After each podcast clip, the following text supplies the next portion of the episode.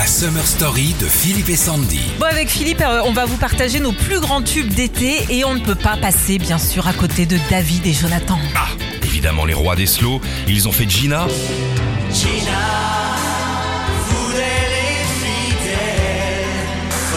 Bella Vita,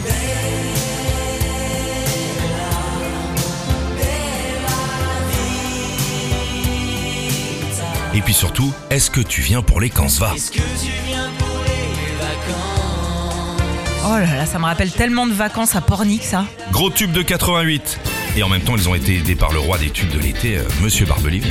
Ouais, le roi des tubes tout court. hein. Il a aussi fait Mon mec à moi de Patricia Cass ou même un autre tube d'été, Philippe, hein, les Sunlight des Tropiques. Je connais pas. C'est nouveau?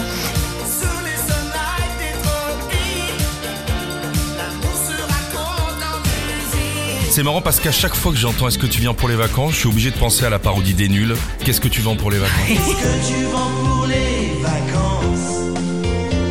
Les caleçons et les maillots de bain C'est vrai, c'est vrai qu'elle est pas mal, mais l'original quand même est mieux. hein. Un grand tube d'été pour vous aujourd'hui sur Nostalgie.